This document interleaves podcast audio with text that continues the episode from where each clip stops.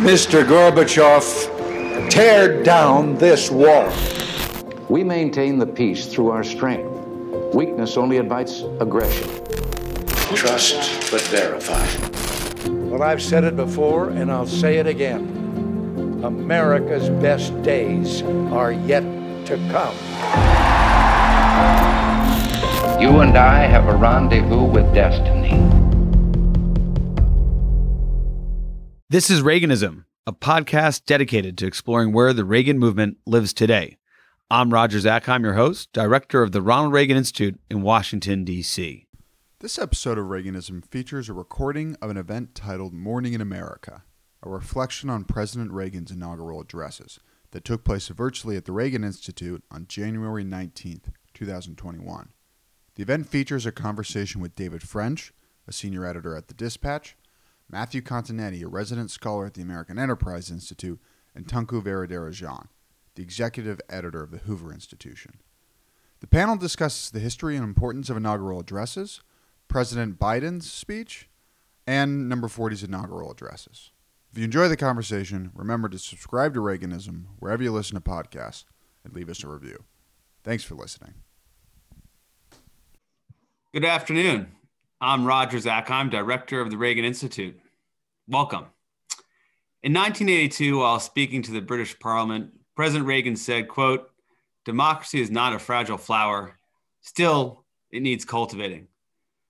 The last few weeks have borne out the wisdom of these words. And one core component of the Reagan Institute's mission is to do our part in aiding along that cultivation. To that end, we host conversations like the one we have prepared for you today I take a hard look at what came before the current moment to learn what we can from the great leaders of our past so that we better tackle the problems of today and tomorrow. The start of a new presidential administration provides a perfect opportunity to pause for a moment and reflect on past inaugural addresses and the role they play in our history. Today's event grows out of our Presidential Principles and Beliefs series, a collection of essays analyzing some of President Reagan's most important and prominent speeches. I encourage all of you to read through a few of them on our website. There are some phenomenal reflections that have been published in a number of notable journals over the last few months. Today's event features two of our essay authors who wrote pieces examining President Reagan's inaugural addresses, both of which you should have received links to.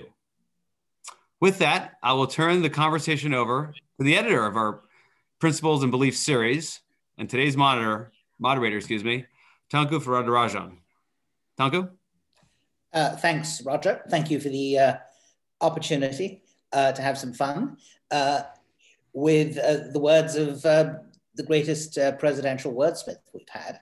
Um, I'm Tunku Varadarajan. I'm the editor of this series on Reagan's, President Reagan's speeches that, that are published online by the Reagan Institute. And it's my pleasure today to have uh, uh, with us David, two of the authors uh, of essays in this series. Um, David French with uh, The Blue Sweater um, is a senior editor at The Dispatch and a columnist for Time.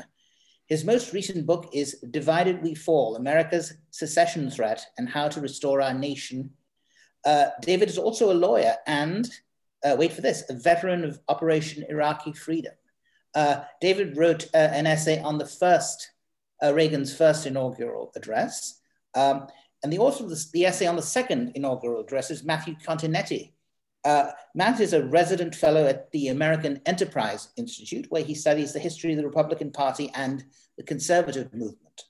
He's the founding editor of the Washington Free Beacon. I almost read that as bacon. Um, and he's the author of two books on American politics his articles and reviews have appeared in the New York Times, The Atlantic, and the National Review. And his history of the last 100 years of the American right is forthcoming from basic books. So uh, I'll start with you, David, since you uh, wrote about the first inaugural. Um, I've read your essay and I, I, I recommend it to, to everyone. Uh, one of the things that struck me uh, was its echoes today. Uh, mm-hmm. You know, it was delivered at a time of a kind of national gloom, darkness, if you like, which some might say resembles our, our present condition. Um, how, how, how, do you how do you see that? Yeah, you know, I feel like the gloom in the moment in 1981 was less immediately acute. Uh, it was less acute than it was in this moment. We were not 14 days or soon to be 14 days removed from a direct attack on the Capitol building itself, but there was a long building gloom. And what I do in my essay is I take a look at the dozen years or so preceding this inaugural. And if you look at the dozen years preceding the inaugural, it really is a chronicle at that time of what a lot of people were thinking of as American decline, American despair. We were only about a year or so removed from Jimmy Carter's famous malaise speech, a speech that has somewhat been unfairly maligned a bit, but really did capture a, a spirit in the moment of sort of a deep pessimism about the United States. And and in that moment, there was reason for pessimism. If you go back the 12, 13 years before, say to 1968, you had urban unrest that was at a level far beyond anything that we have seen. You had a lost conflict in Vietnam. You had um, you had a, the resignation of a president under the cloud of scandal. You had successive energy crises. You had a hostage crisis that, with a horribly failed rescue attempt in the middle of the desert, it just went on and on and on and on. And there was also a lot of literature at that time of American decline. I, I remember I was I was only 12 years old uh, when Reagan was sworn in. And uh, I was just sort of becoming like the political nerd that I would sort of really grow to be in middle school and high school. But I can remember in early high school reading books uh, about American decline. And you know, hinge you were, moments. You were, you were a 12 year old Reaganite. Is that what you're saying? Oh, I was, I was a 12 year old Reaganite son of McGovernite parents. So the little rebel. Um, and hinge moments in history are often only apparent in hindsight, of course. And it really is dramatic. And this is what I, I talk about in the essay. If you took the 12 years leading up to 1981 and then fast forward the 12 years after 1981, the difference in the United States, uh, the American standing in the world, the sense of American optimism, the sense of American power, the actual reality of American power almost could not be more different. And, and I thought one of the things that really stood out to me, and I'll stop filibustering hmm. about the speech, was not just, you know, there, there's sort of the, the, the standard you know Reagan's skepticism of government. But one of the things that that Reagan said in the speech, um, in and reading here a quote now, so there will be no misunderstanding. It's not my intention to do away with government. It is rather to make it work. Yeah. Work with us, not over us, to stand by our side, not ride on our back. Government can and must provide opportunity, not smother it, foster productivity, not stifle it. And I feel like that that captures a key aspect of the Reagan revolution to follow, it wasn't a minimalist government that presided, you know, over the executive branch of the United States over the next eight years, but it was a far more competent government. It was a it was a government that did in fact fulfill this promise in very in many material ways. It did actually work. And I think that that is one of the things as we're thinking about the next several years of American history. Can we rediscover competence? Can we hmm. actually make this thing work? Right.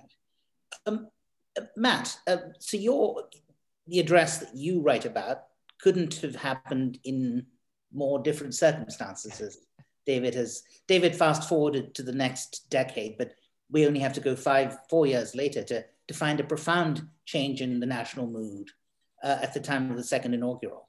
Correct? Yes, I, I think that's right. And um, if you look at the first inaugural as uh, perhaps a template for Joe Biden's inaugural tomorrow, then uh, you would see the second inaugural, Reagan's second inaugural, as a template, the speech that Biden might like to give four years from now if he has a successful first term. You know, the funny thing about Reagan's second inaugural was uh, he, he wanted to go big, or at least his speechwriters wanted to go big. Um, and yet the speech uh, it has a lot of flourishes of rhetoric, um, but it doesn't have quite the detail of that first inaugural address. And so, one lesson I took from um, my study of these two speeches in preparation for this essay was that uh, public rhetoric, which is so important, it needs to be lyrical it needs to be memorable, but it also needs to be attached to an agenda, a very specific agenda. And that was, uh, I think, present in the first inaugural and uh, missing in the second. I have a question. Um, you note in your essay, and it's something that um, many of us have probably noted too, that Reagan didn't include the text of the second inaugural in uh, Speaking My Mind, his anthology of speeches that he released in 1989. Why was that? Did he not like it?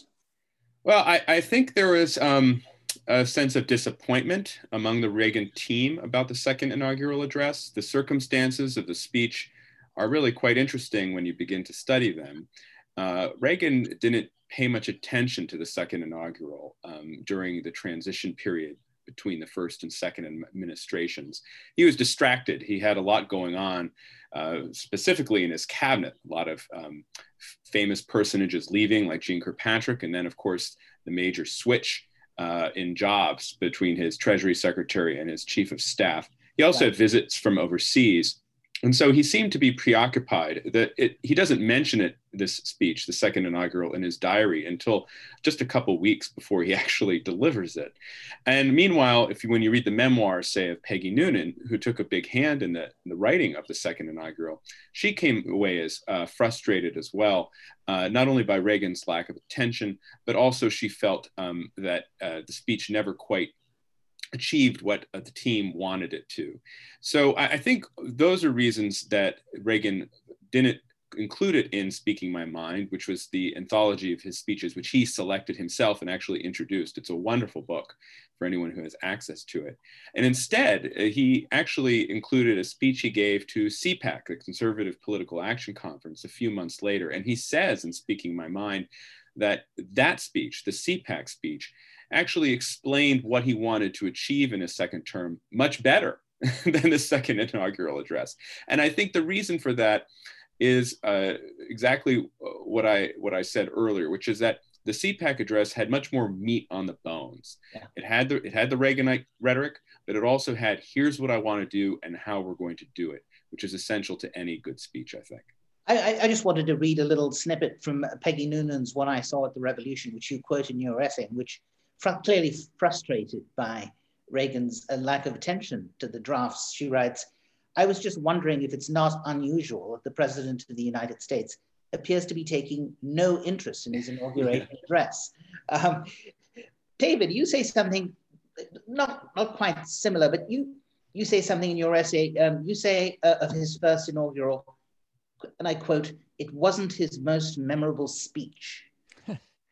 Uh, right. And yeah, and, and how, how so? Tell us why. Well, you know, when you think of the as I, I when I when I start the essay, I, I think of there are these moments of uh, of Reagan rhetoric, the very blunt, you know, Mr. Gorbachev tear down this wall, the the these are the boys of Pointe du Hoc. These are the men who took the cliffs. These are the champions who helped free a continent. These are the heroes who helped end a war. Um, my favorite is is the you know when when the challenger blew up and the crew of the space shuttle challenger honored us by the manner in which they lived their lives. We will never forget them nor the last time we saw them this morning as they prepared for their journey and waved goodbye and slipped the surly bonds of earth to touch the face of god. I mean that's powerful. Those those words are powerful. They're memorable. This one the first uh, inaugural to me it you know when you go back and and i remember as, as, i was starting this project i was thinking you know i don't remember anything about the first inaugural as sort of a, a, a an amateur student of, of of the reagan presidency. It was not one that stood out in my mind. And as i went back and i watched it again and i read it again it was pretty clear to me why. It felt a lot more like a, a, a just a statement of declaration of purpose, a declaration of principles. It was not it was not the kind of so, uh, soaring, inspiring rhetoric that when you think of Ronald Reagan through through the haze of history, that you identify with him. It was it was here here is what we are about. And and if there's one thing that I could that really kind of pulled out to me, and again, maybe a lot of this is colored by the present crisis and the present moment that we're in there seemed to be this fundamental assertion in this speech, this fundamental declaration. after all of these years, uh, veering from crisis to crisis and failure to failure, that the American people had not failed. The American people had been failed, which I think is a very critical a critical declaration about sort of who what Ronald Reagan's view of uh, view of the American people, view of the American government. Uh, the American soldier hadn't failed in Vietnam. I mean, he doesn't dive into all of this history, of course, in the inaugural. He had been failed. Mm-hmm. The American worker and the American consumer had not failed in the uh, in in being industrious enough and productive enough to have a healthy, vibrant econ- economy. The structures around the consumer, the producer, had failed. And so he was gambling. He was saying that we can actually do by by if we don't fail you, I know you won't fail us. And that seemed to be the the um the the bargain that the the gamble that he was the the roll of the dice was saying the, the failures of the last dozen, dozen years have not been of the American people. The failures of the last dozen years have been of American leadership. So, in, in many ways, it was a sort of self explanatory uh, speech, wasn't it? And maybe the burden of explanation was so great that uh, you know rhetoric and flourishes wouldn't necessarily have sit quite so well with with with what he was trying to achieve. Whereas by the second inaugural, he'd moved, he'd graduated from sex, self-explanatory president to rhetorical president. Is that a fair way of seeing things, Matt? Yeah, I, I think that that that's a persuasive explanation. I also think, um, and I love David's essay I also think when he gave that second, uh, that first inaugural, we have to remember the um, tenuousness of Reagan's own political position, right? I mean, he won uh, big, but it was nowhere near as big a margin as he won in 1984. There are a lot of uh, inhibitions about Ronald Reagan. He was the oldest president to date. Um, he was a creature of the conservative movement, right? Was, um, and there is a he had to present himself as an American statesman, an American statesman in the midst of compounding crises, as David pointed out, not only economic crises, but also foreign policy crises, the sense, as David said, of pervasive American decline. And I think that's why maybe the speech is more is understated. I have to say, you know, when you think about Reagan's rhetoric and why maybe the uh, first inaugural didn't spring to mind well because there's a lot of competition right? I mean beginning beginning in 1964 with reagan's public debut in october in his speech for barry goldwater you and i have a rendezvous with destiny. So from 1964 to his farewell address in 1989 uh, you have speech after speech of ronald reagan communicating um, his principles in ways that capture the American imagination and which and it's truly um, deserves study. And so in that first inaugural, I think he had to be a little bit more um, concrete. He had to be a little bit less poetic and more explanatory. By the time he gets to the second inaugural, uh, when I read the second inaugural, the poetry is everywhere.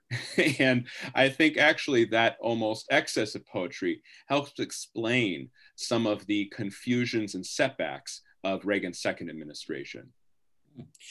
It's almost as if, uh, David, the, the first inaugural was framed as a sort of counterpoint to Carter's malaise speech. Yeah, it, it does seem like that to me. I mean, you know, this is, um, if you look at some of the rhetoric that that sort of tries to soar, but it actually just kind of sounds like conventional political flattery of the of the public. But Reagan says you have every right to dream heroic dreams. Those who say that we are in a time when there are no heroes just don't know where to look. You can see heroes every day going in and out of factory gates. Others, a handful in number, produce enough food to feed all of us and then the world beyond. I mean, this is on the one hand, this is kind of like the when you when you have a politician flattering the audience. But on the other hand, coming as a counterpoint to that malaise speech, it does it does feel like and a lot of the the theme of um uh, uh, you know of reagan's uh of the race against carter he's countering this narrative of decline this narrative that there is there has been failure that there has been weakness. And um you know it's funny it's really hard to and i was again i was just old enough to be really realizing you know it's kind of like when you when you're raised as a kid and you're raised in an atmosphere where you feel like something's wrong that that something's just not quite right. And one of the interesting symptoms, I think, of how how um, diminished we felt was the miracle on ice.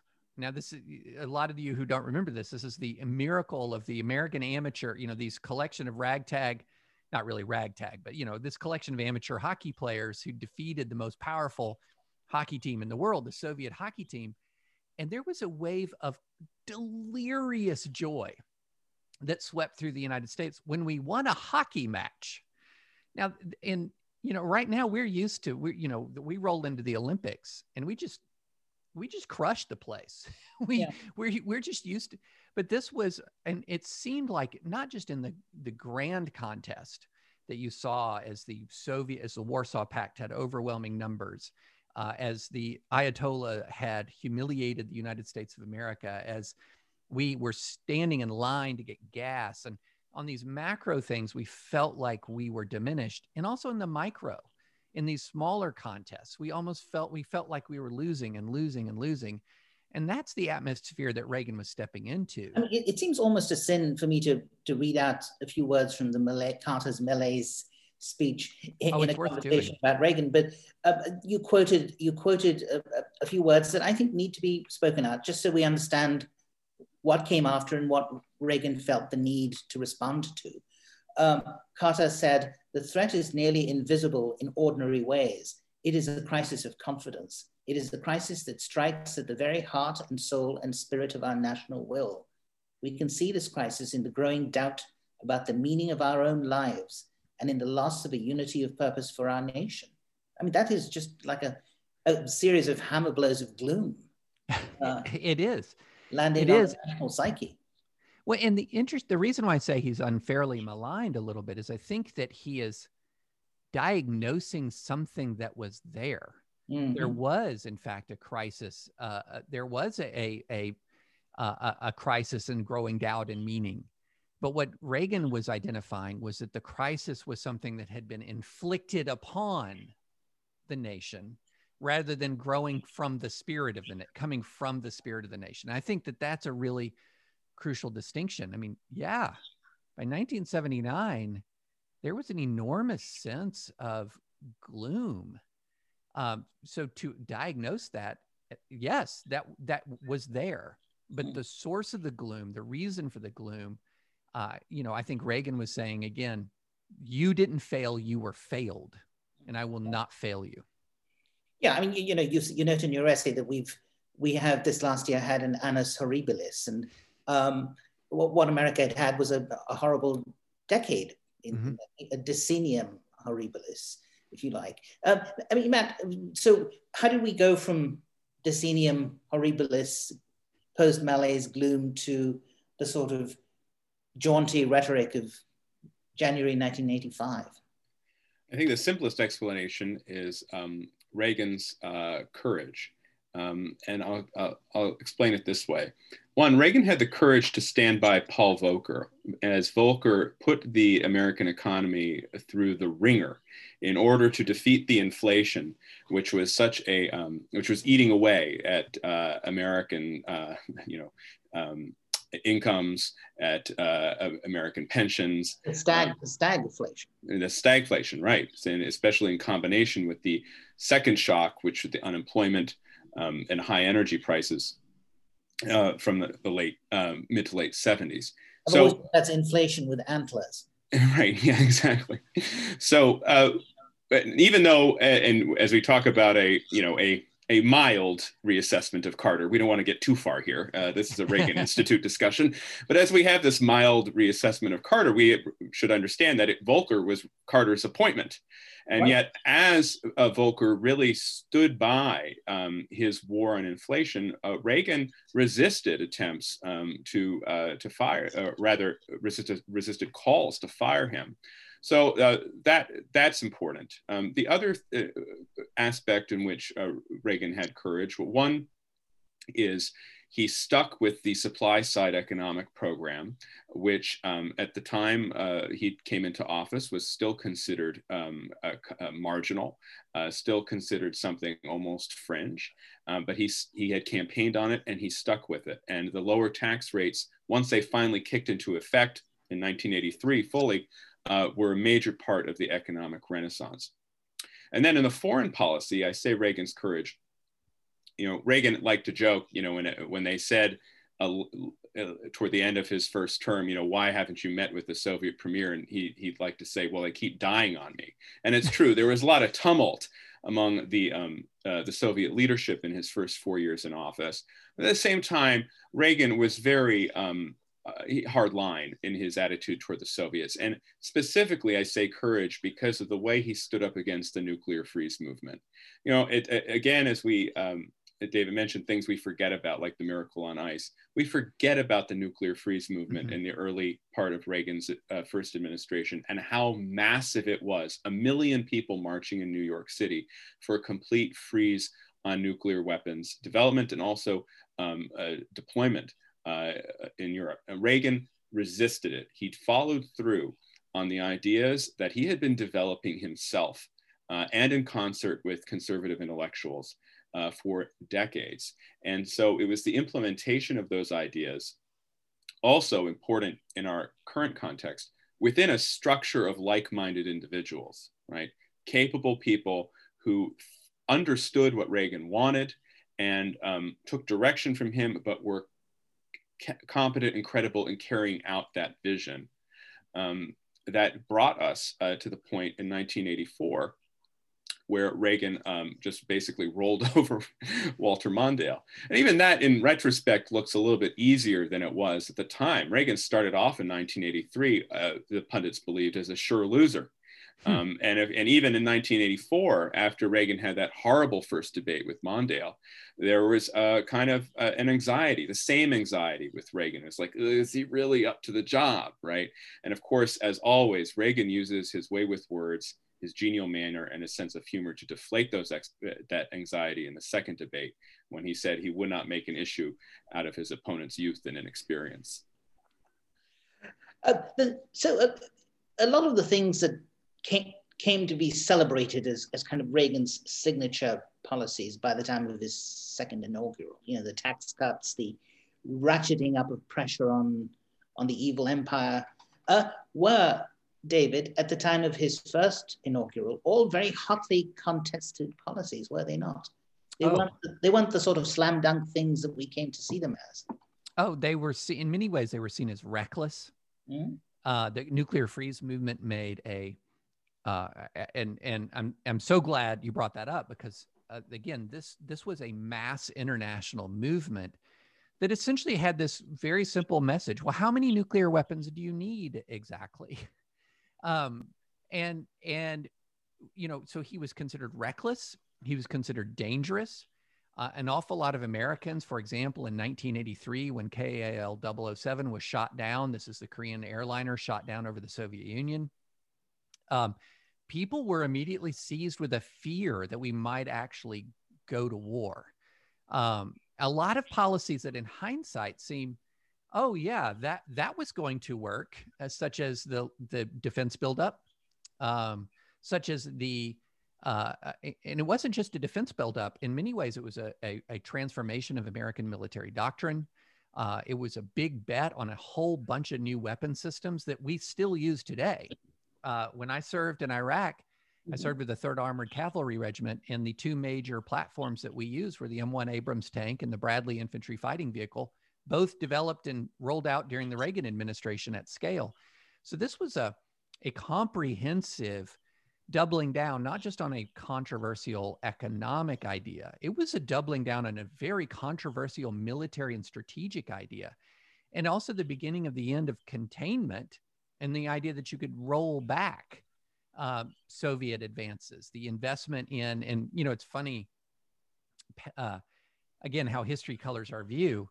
Uh, until 9 11, the view uh, from the United States was that our investment in the Mujahideen in Afghanistan was one of the most um, cl- crystal clear foreign policy successes um, in decades, in decades. And then of course, the fact that the Mujahideen never entirely went away, and then, and the, you know, we know the history that followed. But this was something yeah. that drained Soviet uh, Soviet energy. It drained Soviet will, uh, and you know the the the the war in Afghanistan. So there were a lot of things that he did that were deemed at the time extraordinary gambles, Mhm. uh, and and time and time again they paid off. And and sort of the crowning moment. and they and they were they they were gambles in a way. I mean, they yes. were.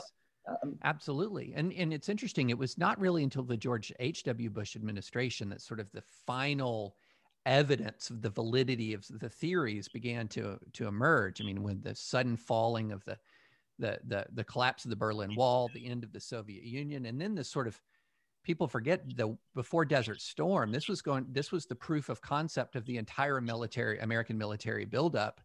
And not only did the the machinery function magnificently the training was magnificent and they rolled over all of this soviet era equipment in a in a in a victory that shook it shook russian uh, military planners that they realized the inferiority of their position. Uh, Matt, I'm going to ask you. You you say you say something. You ascribe to Reagan's second inaugural a quality that's very 21st century. You say the second inaugural was inclusive. Mm. Can you elaborate on that and what you? Yeah, well, there's a there's um, in the second inaugural, Reagan talks about uh, almost a second American Revolution, and um, I think when he when he's speaking about this, what he means is he understood that the the Reaganomics and the boom uh, of the mid decades, which which uh, grew in the, in the second half of the decade, uh, had not um, uh, filtered through the entire population. Reagan was very much aware of the um, fact that uh, his relationship with the Black community was was poor, and this I think hurt him deeply as someone who believed himself to be a committed anti-racist, based on um, really his youth and his mother Nelle um, teaching him um, not to be prejudiced against uh, ethnic and racial minorities. And so when he's speaking, well, I call the speech inclusive because there are some gestures in that inaugural address, the second inaugural, to, to wanting to um, really um, incorporate African Americans into the Reagan Revolution. And you saw that uh, a little bit with um, the proposal for uh, enterprise zones um, and um, the, the um, influence of Jack Kemp. Uh, still in Congress at that time, as uh, you know, at the bleeding heart conservative, as he called himself, someone who wanted really to um, have the Republican Party reestablish a connection with the Black community that had been missing for many years. So uh, I admired that part of the second inaugural, even as we recognize that that job uh, still, still is far, far from complete. Which which sort of dovetails with with, with um, a point made by Ken uh, Khachigian in a recent uh, Wall Street Journal op-ed in which he talks about uh, the, the, the small influence that Vernon Jordan had on the first inaugural, uh, something I didn't know about, and uh, I, I, I don't know if you did, David, uh, in which, uh, the, you know, he met Vernon Jordan at, at Katharine Graham's house at a dinner in, in, in Washington before his uh, inaugural, and he made some changes to his speech in response Interesting. to prompts from Vernon Jordan. Oh, I did not know that. I, but I, I'm I'm glad uh, I'm glad we brought this up because I think it.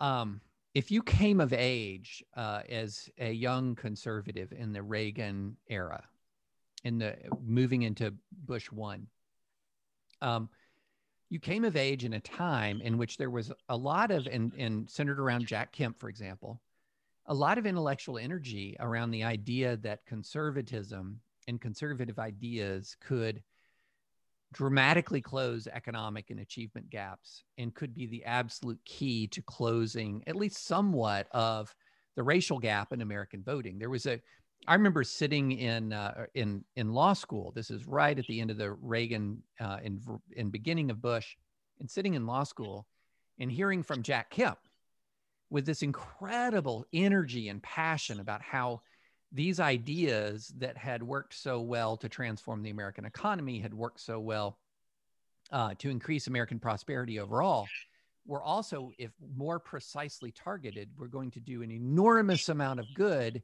in closing uh, achievement gaps and in wealth and uh, uh, in income and education between white and black. And So there was this real sense uh, amongst a certain layer of the conservative movement that there was real hope to end a lot of sort of the the um, you know the the extremely sort of race race based block voting that there could be a real kind of outreach um, and and I think that that that energy and that spirit that existed by the late 80s and not universally of course but in a in a very important segment of American conservatism is something that we need to recapture now and and we're seeing some of it we're seeing some of it actually in some of the uh, prison reform uh, I, uh, prison reform that you see is uh, springing out of in many states conservative state legislatures working with uh, uh, African American activists. For example, you know one of the leading states in the union for prison reform has been Texas, which shocks a lot of people. That there is, we need to rediscover that energy uh, around bringing conservative ideas into um, into you know historically marginalized communities and saying this these are ways to bridge uh, longstanding gaps and and ways to increase prosperity and increase opportunity um, into communities that have been too long denied prosperity and denied opportunity. Matt, Matt, how does not necessarily tying what David's just said into my question, but I'm, I'm i was intrigued uh, in reading your essay. Uh, in your uh, uh, uh, by your emphasis on a phrase that Reagan used, which is uh, the American sound. Mm-hmm. He, he, he, there's this sort of motif in his speech, which isn't entirely clear. And I think you, you, you acknowledge in your essay that, you know, it, it, it's, it's, it's a phrase with no immediately apparent meaning. You, you do try to tease some meaning out of it.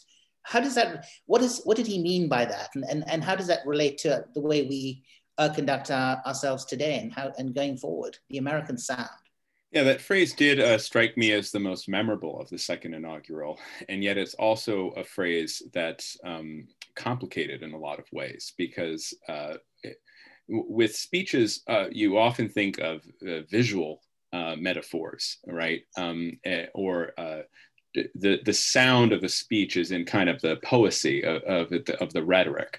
Here, Reagan is attributing a sound to um, an entire nation, a nation of hundreds of millions of people uh, of various um, uh, views and, uh, and histories and a very disagreeable nation. It's always been a very disagreeable nation.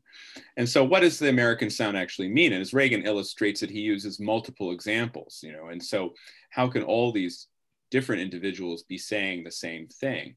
Uh, so this is one of the things that I thought um, made the speech uh, a little bit less effective um, uh, than some of the other gems in, in the Reagan um, rhetorical uh, jewel box.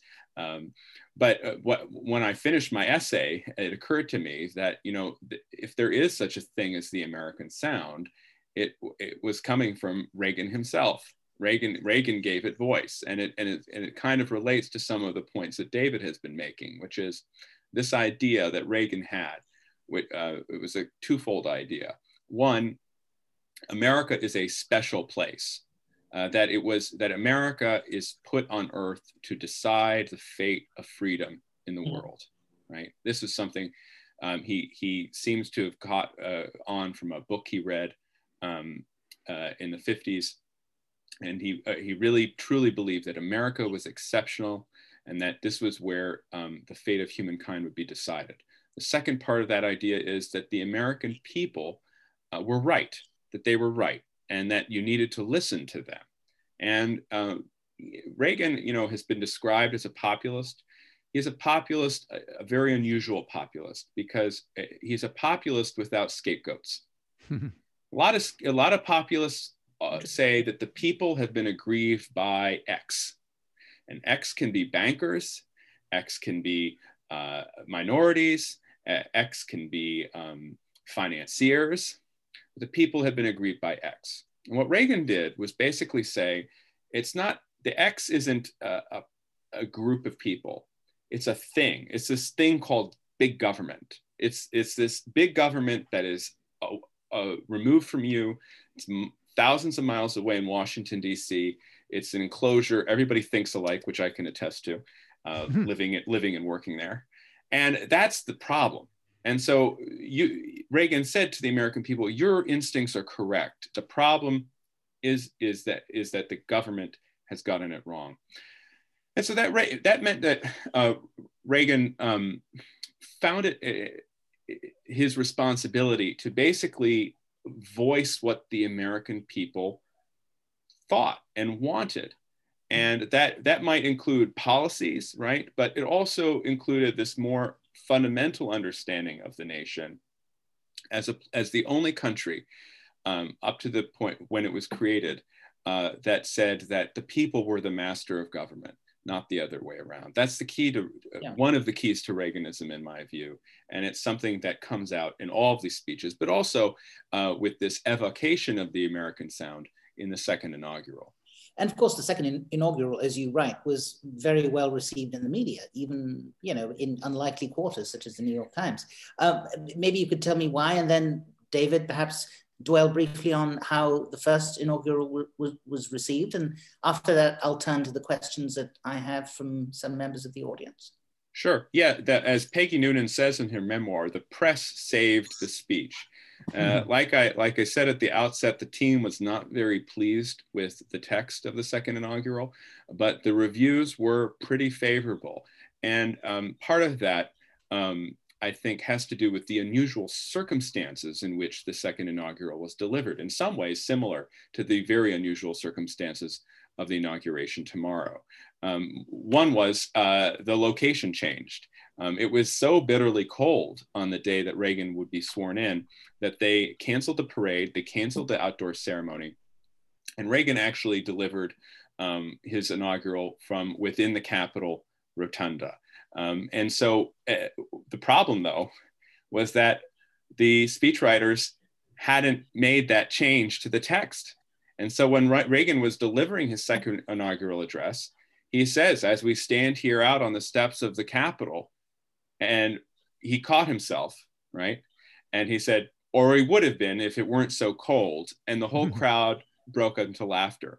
And what's funny about Peggy Noonan's telling of this story is that she thinks, and she's probably right, right, that Reagan had seen this mistake before he went to deliver the speech, but he knew that it would make a great joke. And so he left it in there and did it anyway. And once again, Reagan's use of humor immediately turns the crowd, including the press, to him. To it, he, they come onto his side, and that and that's how this speech was saved uh, in the end there's nothing there's nothing so scripted as Im- improvisation well he was a great actor and he had many many years of studying how to incorporate an ad lib so that it looks like um, yeah. it was uh, it, it, hadn't been planned. David what what about the first? How, how is that received? Well you know one of the fascinating things about the first is that he's giving a speech in the midst of the unfolding denouement of the iranian hostage crisis. And so the speech itself is happening right alongside and uh, a momentous event in you know in American foreign policy at the moment. They're right alongside the end of a crisis that had just plagued Jimmy Carter. And so, you know, one of the things I think that's interesting about that first inaugural moment is it was kind of almost immediately overshadowed by this return of return of the hostages. Um, you know, as far as an overall reception, there was just huge skepticism of this guy. he was viewed in elite circles as a very dangerous man. He was viewed as very dangerous. And so you're talking about somebody who's walking in who has a, um, a, a, as you as was said earlier, he's an he's the, an older president. He has ideas that are untested and untried. He is coming in in the in the immediate denouement of a massive foreign policy crisis. To say that there was skepticism in sort of the elite media ranks and the academic ranks is an understatement. Um, and and he was marking a, a change in many ways, uh, and and a course correction in many ways when people felt like the danger, particularly the Soviet Union, was at its most acute. Um, it's hmm. really hard to describe. Again, I, I keep saying this, it's hard to describe the mindset at the time. The sense that the Soviet Union was overwhelmingly powerful, overwhelmingly powerful was pervasive. Um, I, you know, it, this is this is going to sound strange uh, to people who are didn't grow up in this era, but you could go into a bookstore and you would see book after book after book comparing NATO and the Warsaw Pact. Uh, how many tanks one had, how many nuclear weapons, how many aircraft, the quality of the aircraft. I mean, this was just stuff that was, you know, if you're a kid growing up, you could have a stack full of books um, over just analyzing all of the military disparities, all of the power disparities. And there was this sense that w- they are of overwhelming strength and we don't have good options. And one the one thing we should not do is be provocative. That is the one thing that we should not do. And so here comes a guy who believes in American strength, believes in confronting the Soviet Union, believes in, as we've discussed, uh, economic ideas that were scorned, not just sort of um, people were skeptical about, were scorned. Um, and coming in in this time of national crisis. And so, um, I mean, look, if you're going to talk about sort of the a elite media and academic reaction, it's taken years after the end of his second term for some folks to even give him grudging. Yes, yes. even given grudging credit for some of the un- undeniable achievements. Well, thanks. I, am going to turn to some of these questions that we've received, and um, I'll start with the shortest since it's the easiest one to read out. Uh, and I'll, I'll, I'll, ex- I'll, expect an answer from both of you, uh, unless you choose not to answer it. Uh, are inaugural addresses a reliable indicator of a new president's true priorities? Is the question. I, I would say yes. I actually think um, inaugural addresses are a great x ray into what a president believes and what he wants to do. Um, look at the first inaugural, right? Uh, government is not um, the solution, right? I mean, um, we're gonna we're gonna be harder on the Soviets. We are going to unleash the productive forces of the American economy through tax and spending cuts. He he did that. Um, look at George W.'s uh, Bush's uh, second inaugural address. We are going to we it is our policy of the United States to combat tyranny uh, to the end and, and increase democracy, and that that what explained Bush's commitment to seeing the Iraq War to some type of uh, stable resolution, and also his efforts to promote democracy in the Middle East uh, and abroad um, in the second um, in his second term. Um, look at Donald Trump's inaugural. Uh, you know, there was there was definitely a message there about what he thought had happened, what had brought America to that point, and what he was going to do over the next four years. So uh, I think I think inaugural addresses are definitely very useful in seeing what a president um, uh, thinks of the state of the nation and what he wants to do over the course of his term. David. Uh, well, I'd almost just want to incorporate that entire answer, you know, especially uh, um, the reference. You can say I concur. The, yeah, I concur, especially the reference to the Bush, the second inaugural from Bush. I thought that that was one of the clearest statements of presidential intent, presidential worldview, sort of even a view of humanity um, that we've seen in some time. And in that way, I, I feel like the, the the the first inaugural for Reagan was again such a clear statement of intent, such a clear statement of worldview. Um, and with Biden's inaugural coming up, I, it would shock me if that we heard anything other than the themes of his election, which where he's going to try to be a unifying figure. He's going to try to be a, a figure of healing. Now, it's going to be very, very, very difficult for to to be that kind of figure. I mean, he's got uh, a lot of folks on his left flank who want to accomplish very specific things. Um, he's you, are walking into a very different media and, and cultural environment than existed in 1981, uh, or even, of course, 2004, or many of the other previous uh, inaugurals. But I, I do think that we will hear the statement of presidential intent tomorrow um, as a, a, healing and unifying effort.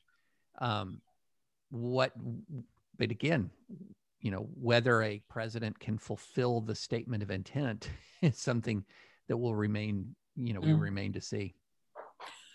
I have another question. Um, it's uh, prefaced by some remarks in which it said, it's no secret that the Republican Party is divided today, and some of those um, advocating for a, cha- a change in the GOP's orthodoxy, in quotes, talk about the need to move away from, quotes, zombie Reaganism.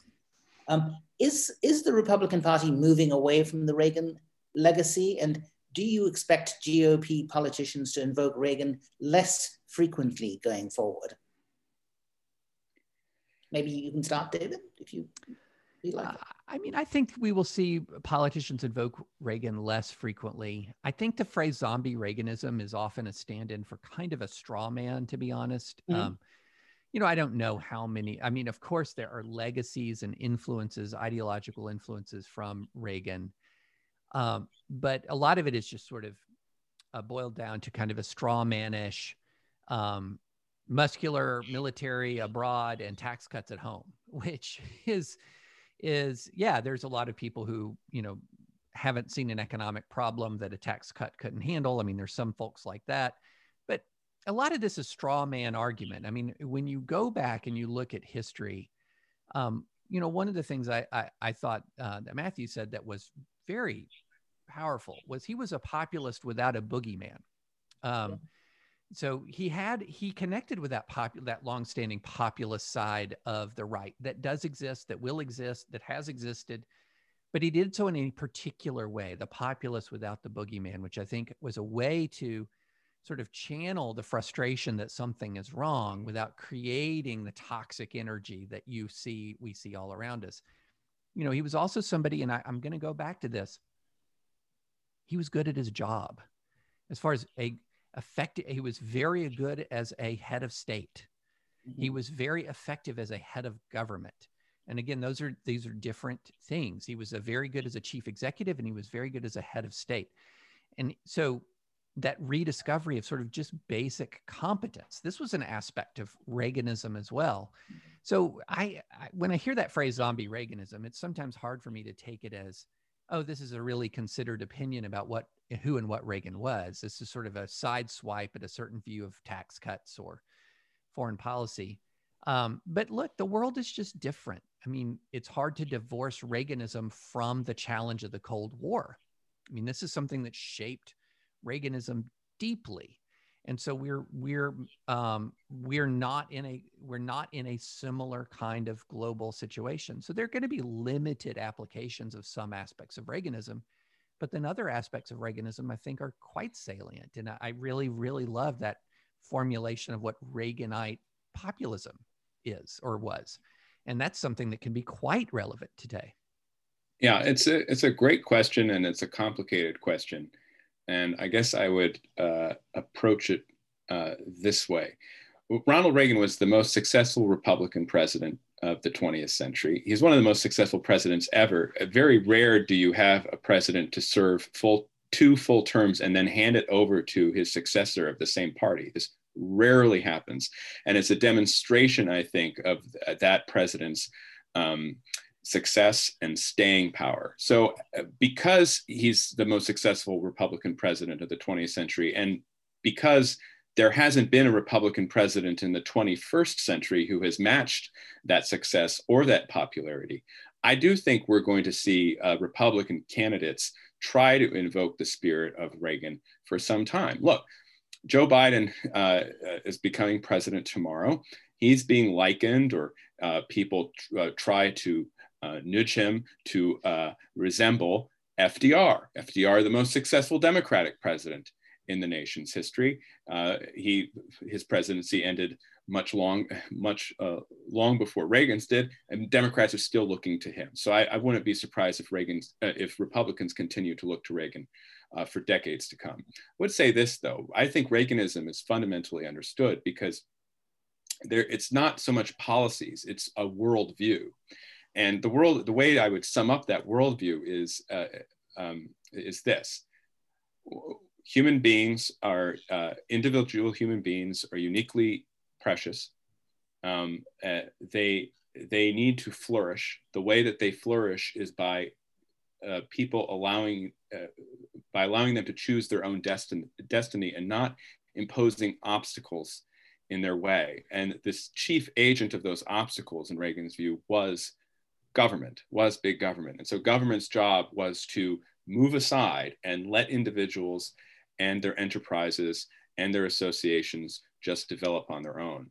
Reagan also um, had a funny view of uh, history. You know, he's he is, he was a conservative. He was a major part of the American conservative movement, but he he thought he was a progressive.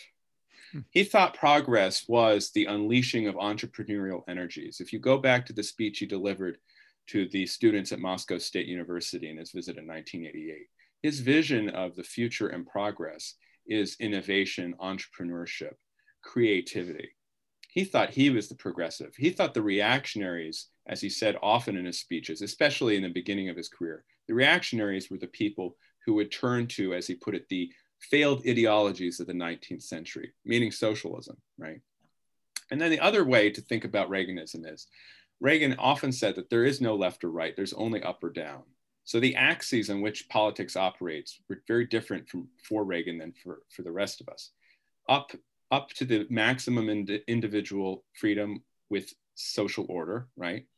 And then down to the ash heap of uh, control and totalitarian, uh, totalitarianism.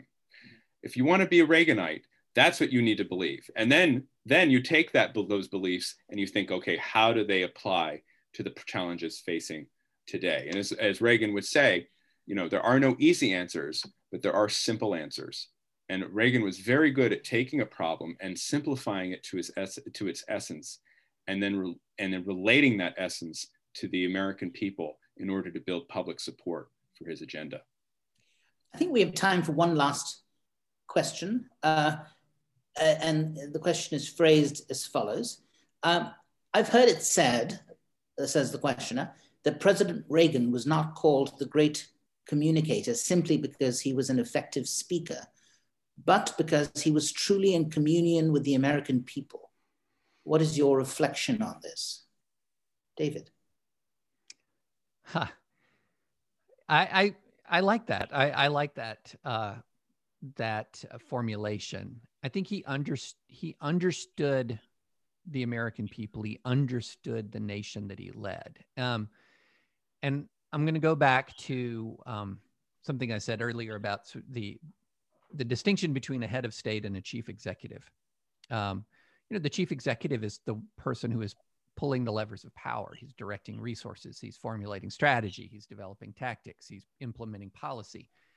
The head of state is has, in many ways, has a cultural role, has an uh, inspiration, a role of inspiring, of motivating, of in in some ways it's a, can creating a, a, a, an emotional slash spiritual connection with a, a people. So like the queen great, yeah i was just going to say one of the great right. examples of that in the last year we're on the same wavelength was the queen of england's address to the british people upon the beginning of the coronavirus epidemic where she connected the present struggle with the great struggles of the past that's that's being a head of state at a, at, at a you know, that's a head of state at her finest in that circumstance.